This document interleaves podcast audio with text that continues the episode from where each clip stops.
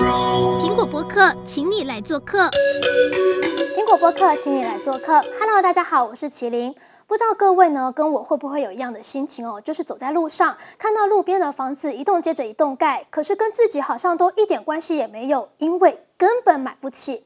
到底年轻人大概三十岁到四十岁左右的人能不能买房子呢？买房子真的是痴人说梦话吗？还是它是一个可以实现的目标？我们今天请到斜杠青年什么都会的房仲作家陈泰元来告诉我们，到底年轻人买房是梦吗？各位观众朋友，大家好，我是陈泰元。那我平时呢，就是除了靠呃中介买卖房子之外呢，其实我自己的兴趣是唱歌跟主持，那也有到处去演讲。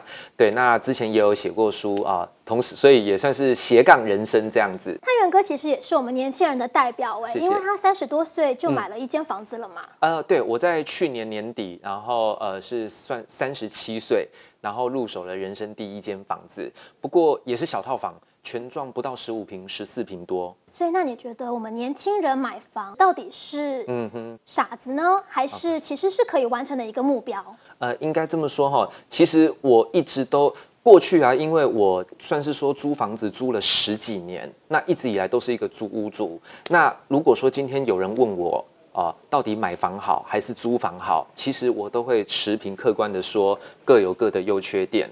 但如今我买了房子之后，其实我会蛮鼓励大家，就算你真的呃原本没有打算要买房，还是会建议以买房为目标，因为当你目标定在那个地方之后。好，你就会强迫自己哦，努力去存钱，努力去赚钱。那可能人跟人之间的互动，可能也会因为就是有这个目标的关系，会变得比较圆融一点，抗压性也会比较强一点。好，那所以我会觉得说，其实以买房为作为一个目标，呃，是。综合考量之下，哈，是应该是一个相对比较好的选择。可是我们打开自己的存款簿，发现自己的薪水很低，可是现在物价高，房价也高，我们要怎么样来买房子呢？当然说，可能有些人会觉得说啊，不见得每个地方房价都这么贵啊。可是像很多人，其实大部分人都是北漂工作，他们很希望就是能够在双北买一栋房子。对。可是偏偏双北的房子。贵到翻过去了。嗯，对，没有错，没有错。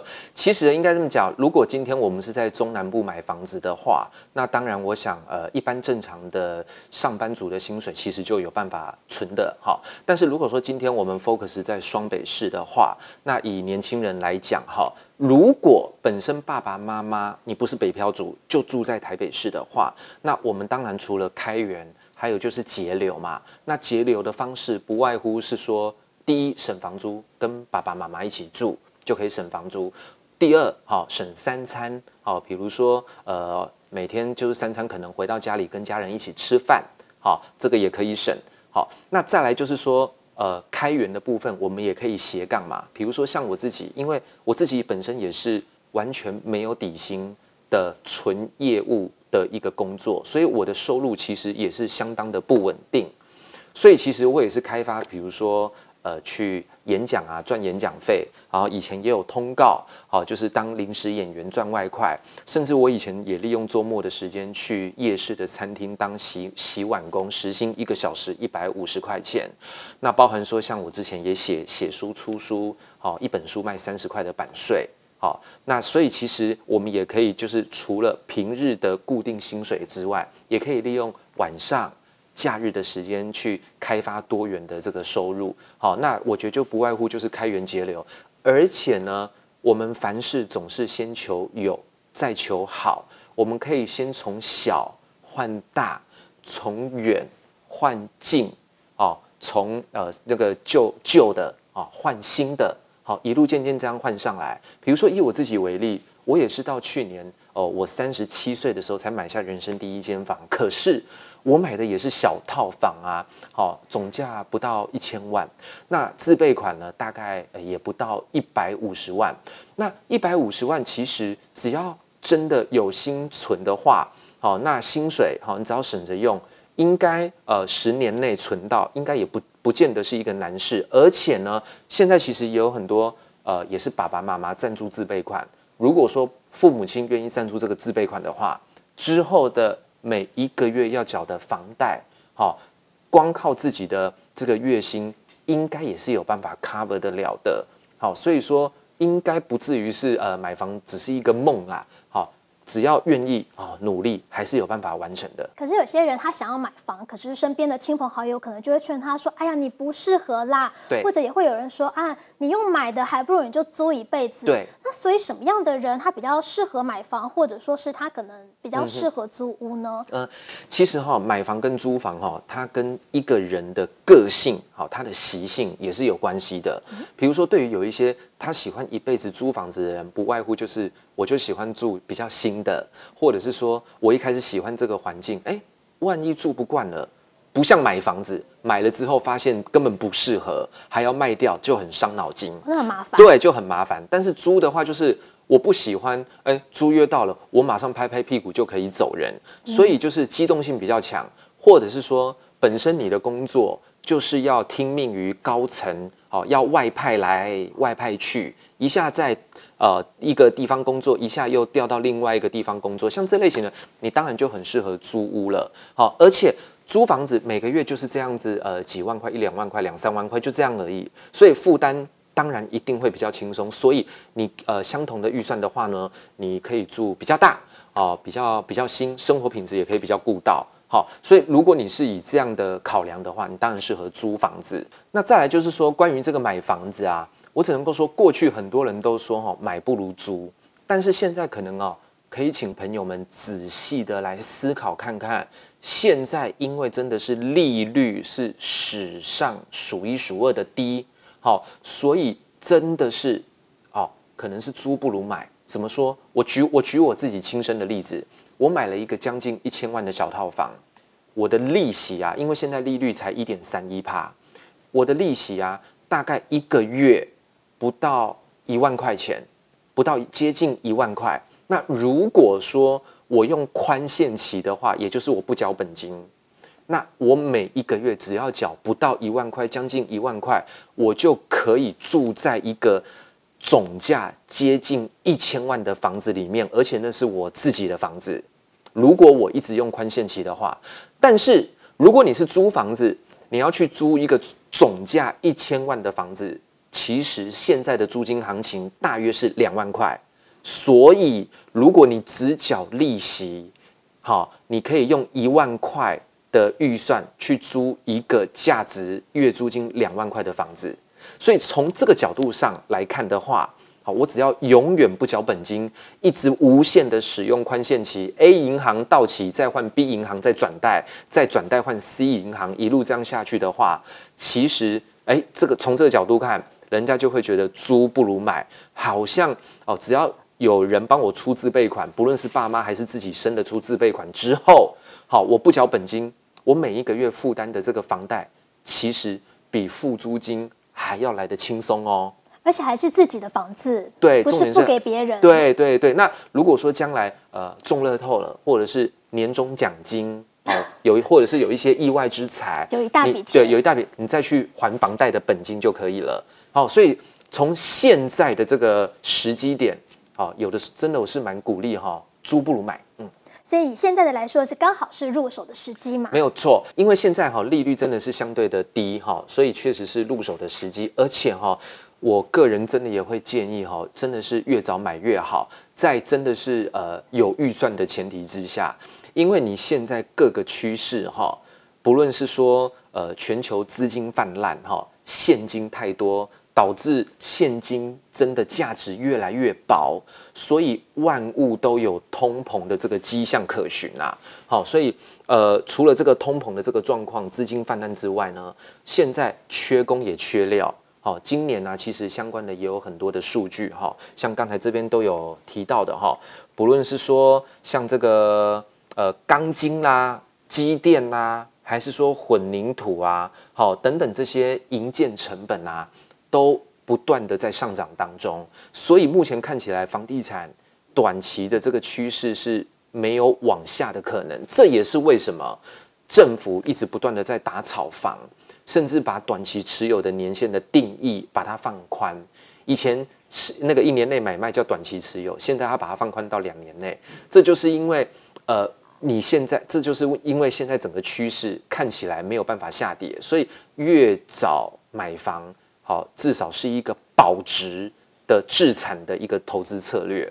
OK，但是现在如果我们决定要买房子，嗯、可是房子不是说我要买，我就可以今天看一间我就决定买了，因为要看很多间嘛。对。那而且房市啊有很多种，像是有预售屋啦、中古屋啦，还有就是新城屋。嗯、对。那如果是第一次买房的人，或者说他们手上资金没有到那么宽裕，就是好一一拿出来就是一亿，我可以买各种房子的人啊，他们要怎么去挑他们的第一间房子？呃，我个人会认为说，如果哦像大家跟我一样哦，比较像是小资男、小资女的话，那我们人生第一间房子啊，我真心鼓励，除非今天你是夫妻或是男女朋友一起合住，甚至是说有小孩。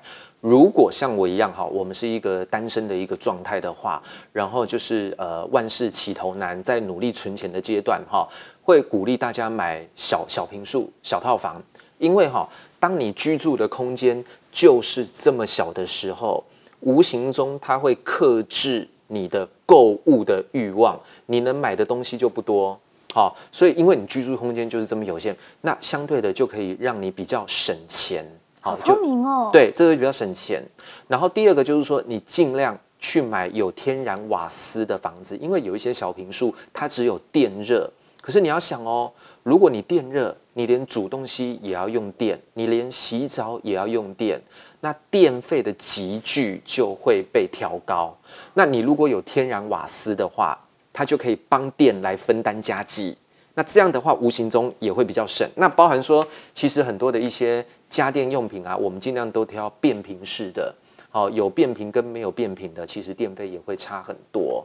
好，那还有就是小坪数，管理费一定也会比较便宜。对，好，那呃，管理费比较便宜，时间久了也会比较省。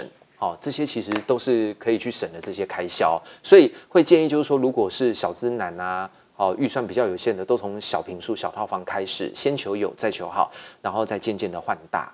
嗯，OK。但是小平数，嗯、我们还是有一些预售屋或新成屋跟中古屋。哦、那像这样子的话，要怎么挑？嗯、因为各有各的风险。没有错，各有各的风险在哈。其实我们先来讲预售屋的部分好了。其实中古屋的缺点就是说，我买房子就要很短的时间内，我就要拿出一成五，甚至是两成的自备款，就要拿出个好几百万，所以负担就会比较大。那万一没有富爸爸、富妈妈，你说真的，我们一般人也买不起。但是如果说今天我们可以买预售屋的话，因为它房子是两三年才会盖好，它是按照每一期的工程款来付钱，那负担就会比较轻。好，一般我们年轻人就有办法去负担得起。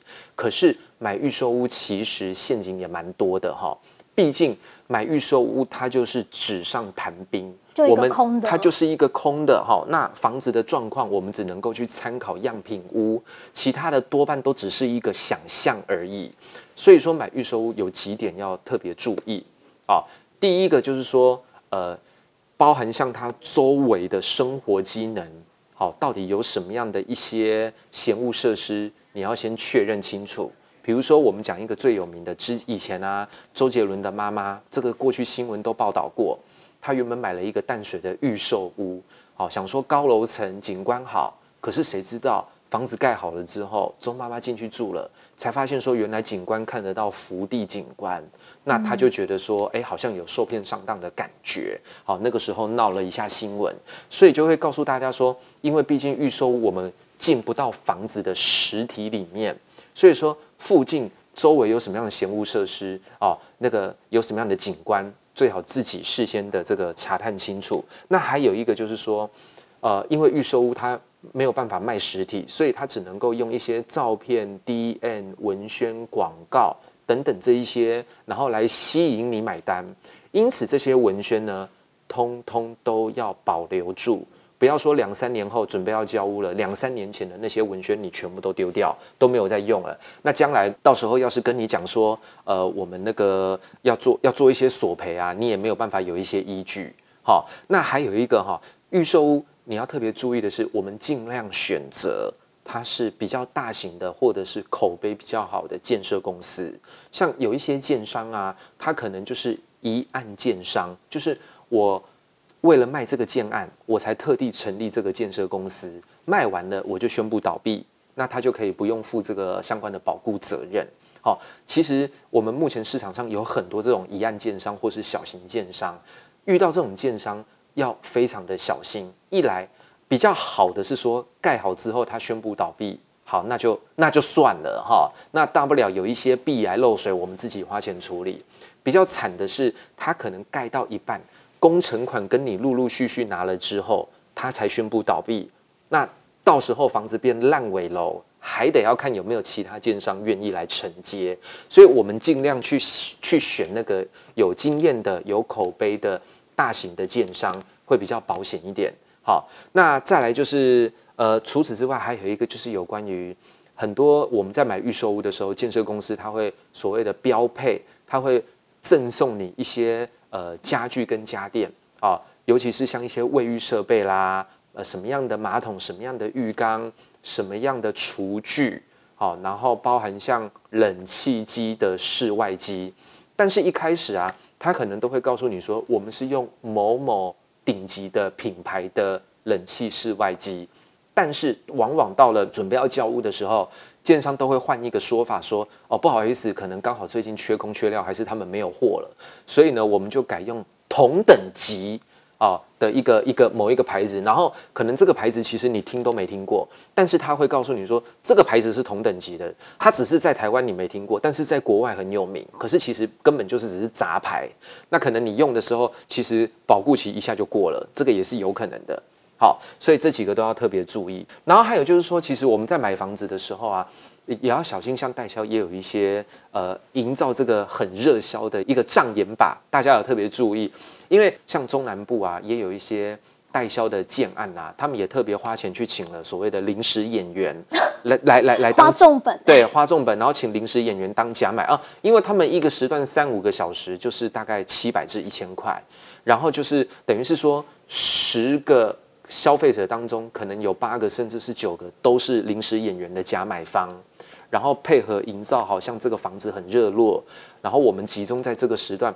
全部都挤在房样品屋里面在看房子，好，那就会让你有一种好像当下不赶快决定，就会错失这个好房子的机会。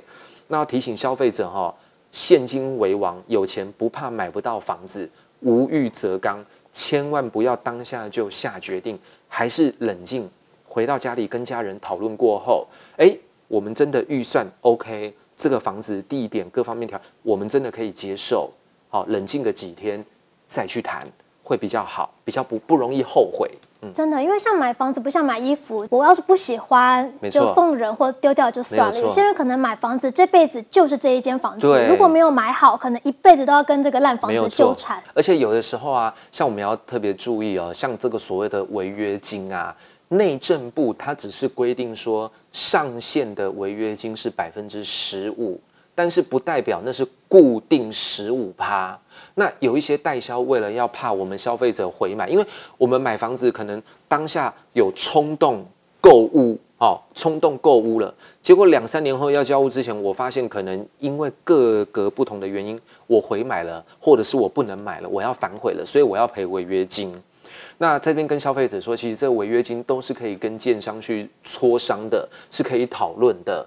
好，那内政部只是规定说上限十五趴，不代表固定十五趴。好，这个都可以重新再谈的。而且其实依照我家的经验，嗯、我们家是比较不喜欢买预售屋，对，因为的确会有一些像是不符合的地方，而且你可能当时你买这个屋子四周没有任何建案，所以感觉景观很好，没有错。但是结果你成屋的时候，交屋的时候发现，哎，后面建案都比你高，没有错，你根本就跟其他建案连在一起，没错。所以后来我们家就比较倾向就是买新城屋，买新城，而且预售屋也有点贵。对，而且哈、哦，预售屋啊。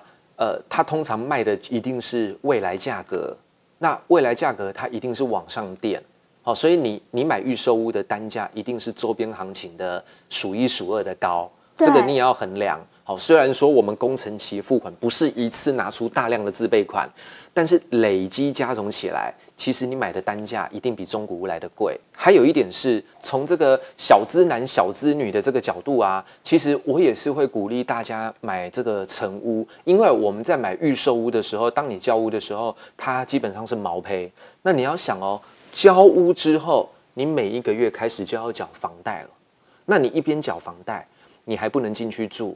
然后你还要另外再花钱来装修，那你一边装修买家具家电，你同时住在别的地方，别的地方有房租，然后你还要一边缴房贷，所以买预售屋，我觉得对于小资男小资女的荷包其实是蛮伤的。对，所以说我如果从小资的角度的话，我会比较倾向就是尽量，呃呃，不一定要多精美的装潢，好，阳春的也 OK，但是尽量就是一个简单整理。简单添购，然后即可入住的中古屋、成屋，我会比较推荐。那像有些朋友啊，他们觉得预售屋跟成屋，预售屋的价格会比较高嘛？因为像刚刚泰源哥你有讲到说，预售屋是卖一个未来的价格。对，像我朋友就有在买一户，然后它的价格跟预售屋的价格就差了。十几万一瓶就差到十几，甚至二十万，没有错，没有错，就他就很开心，因为他买到的是便宜的。嗯、对，对他邻居买到的是预售物，哦、他就邻居就跟他说这边好贵哦，但他其实心里很开心，想说我没有买你这么贵。对对对对对。对，但当然就是楼层可能会比较不好啦。对，对啊，那我们来谈一下，刚才讲过预售物要怎么挑，那如果说是成屋甚至是中古屋的话，我们要怎么挑呢？啊，如果说是成屋跟中古屋啊，因为那个房子就已经都盖好了，它就固定在那一边了，所以就不会有什么烂尾楼相关的一些风险了哈。那只是说，呃，各有各的优缺点啦哈。那缺点最明显的就是，因为我们中古屋它要拿出一大笔的自备款，所以往往我们年轻人呢，如果是领固定月薪的话，你很难存到这个自备款，所以除非说你有爸爸妈妈帮你出这个自备款，这个是很常见的。那再来就是说哈。我自己也曾经吃过亏，好，我自己租房子的时候，我们会建议消费者哈，白天看一次房子，晚上也一定要看一次房子。你最常见的就是说，因为白天大家都出去外面工作跟上班，晚上才会回到家，所以。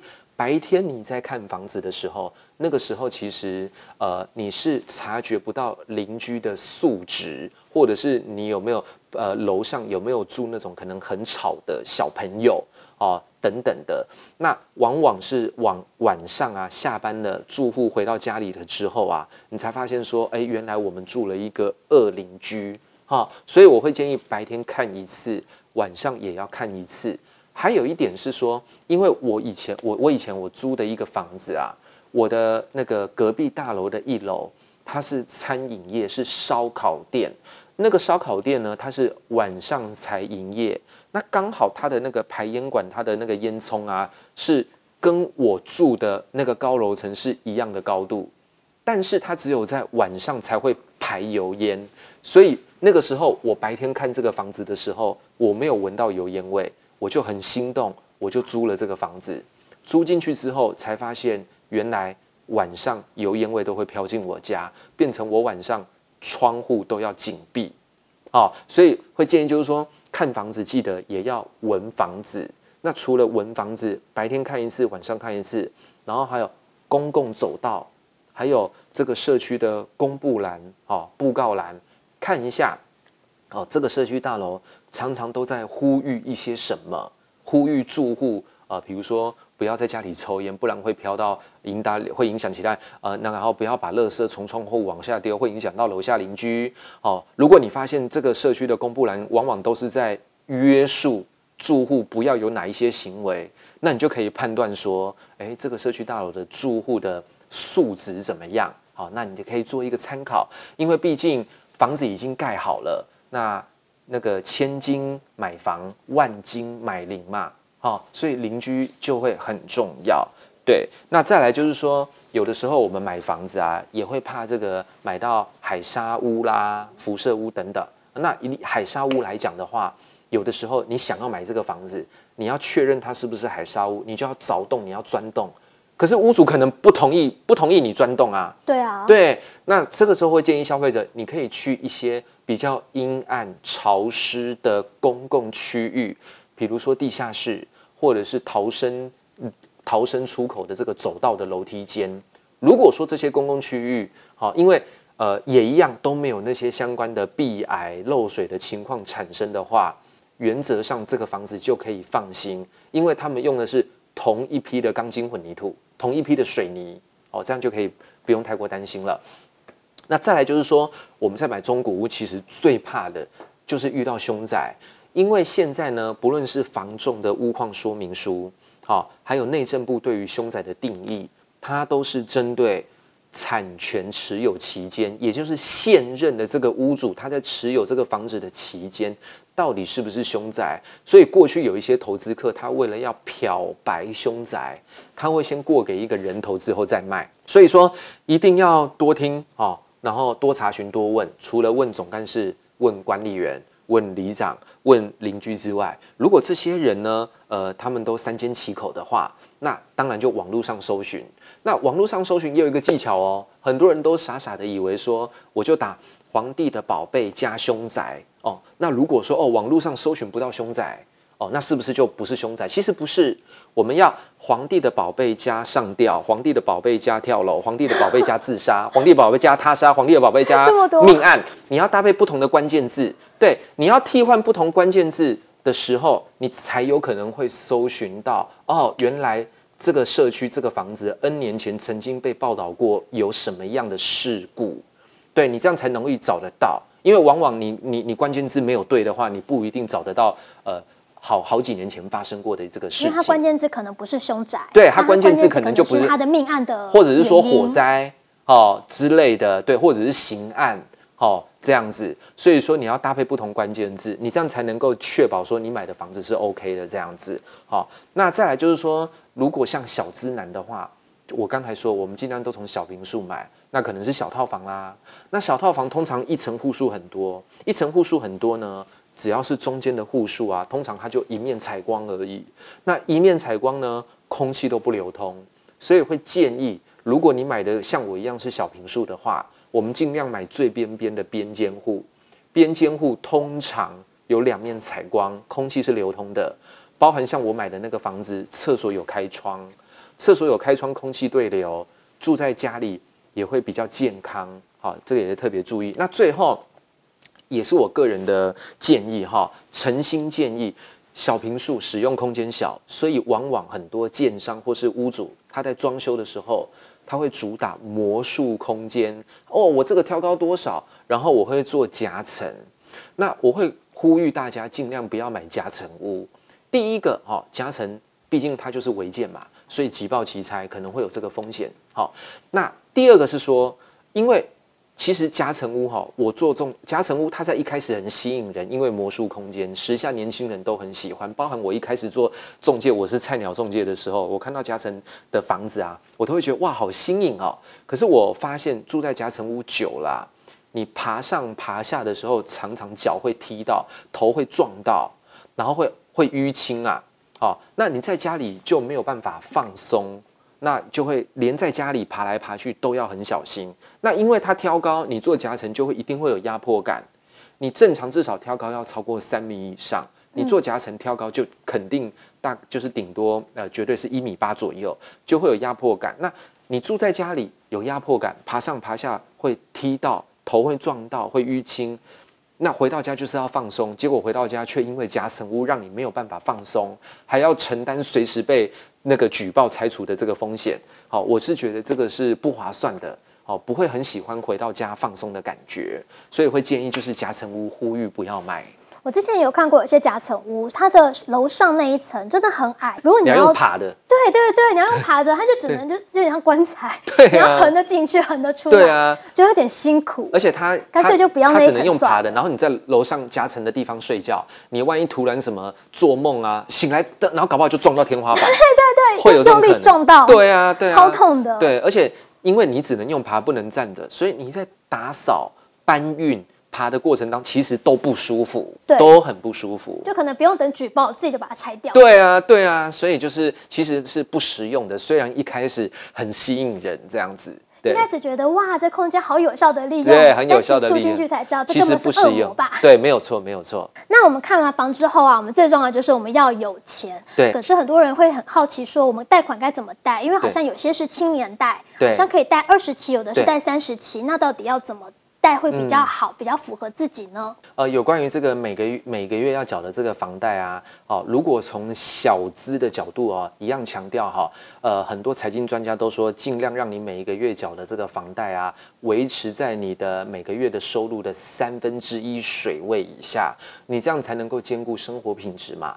那但是我个人是觉得说，大概只要低于二分之一，其实我觉得就可以了啦。好，那再来就是说，现在坊间银行啊都有推所谓的二十年期跟三十年期，甚至是四十年期。简言之啦，越年轻的人买房子条件越好。好，那我个人会建议能够挑三十年、四十年，能挑越长越好。但是请注意哦，我并不是真的要要你真的当三十三四十年的那个背房贷的一族，不是这个意思，而是说你宽那个房贷年限拉长，你每一个月要缴的钱变少了，那你。这个就会比较轻松，比较没有压力。但是你总是会有意外之财，比如说年终还是中乐透等等。好，那一旦当你有意外之财，能够提前缴清，当然提前缴清嘛。但是我们把房贷年限拉长的目的是要让每一个月可以过得比较轻松，不会压力那么大。好，那再来就是说，我们年轻人要如何争取好的房贷？除了说自己本身呃年年纪越轻条件越好之外，首购好。首购本身也会有一些这个相关的优惠，好，那还有就是说，如果你是有固定薪水的话，好，那你就提供这个相关的资历证明、财力证明，银行就是看你有没有稳定的固定的月薪，然后来判断说，哦，你的收入很稳定，我敢借钱给你，这个就 OK 了。那还有另外一个，如果你像我一样。完全零底薪，收入极度不稳定。如果你是我这种人的话，那请注意哦，银行呢，它不看你每一个月的收入，因为那个不准，它会看你的年收入，所以呢，它会要你授权给他。那银行会直接去国税局调阅你近两年的年度综合所得税。所以呢，如果今天小资族，如果你有买房的计划，记得。买房的财力证明的培养，在两年前就要计划了。你要连续两年的年度综合所得税一定要漂亮，那银行才会敢借钱给你，贷款条件才会好。那我们来算一下好了，房贷每个月总开销的三分之一，最多不要超过二分之一嘛。对，那大概是月收多少万以上？其实就是要以看说你买什么样产品的房子。那如果说以我为例的话啦，哈、嗯，我是。房贷拉三十年，利率一点三一趴，利息一个月将近也才一万块而已。假设你是像我买一个一千万，然后三十年房贷，然后本金加利息一个月三万块的话，那我会建议说，你的月薪尽量啦，没有六万，至少也要五万块以上。好，那当然就是开源节流，maybe 可以再去兼差。那这个就是应该是一个比较紧绷的一个状态了。好，那但是如同我说的哈，假设你没有一个月五六万块的薪水，你也可以用无限宽限期，每个月就是只缴纯利息一万块，但是你可以住在一个价值一千万的房子里面。好，因为毕竟人家是月租两万块才能租一千万的房子。你每个月只缴利息不缴本金，只要一万块就可以租一千万的房子，大概是这样。所以说，你大概如果是三五万之间的话，如果你三万块，你月薪三万块，每个月你都不缴本金，你只缴利息，只缴一万块的话，你还有两万块可以花用，可以当零用钱。所以就是看你怎么去规划，善用宽限期就对了。所以还是要有基本的一些底啦。嗯、如果月薪两万块，就拜托。就就不要了，不要冒险了。我们可能就住爸爸妈妈家。对对对对对对对。对，好，我今天非常谢谢太原哥，谢谢。那也希望大家能够赶快完成买家的这个梦想。对，好，祝福大家一起加油。那我们这集的苹果播客就到这边结束喽，大家拜拜。拜。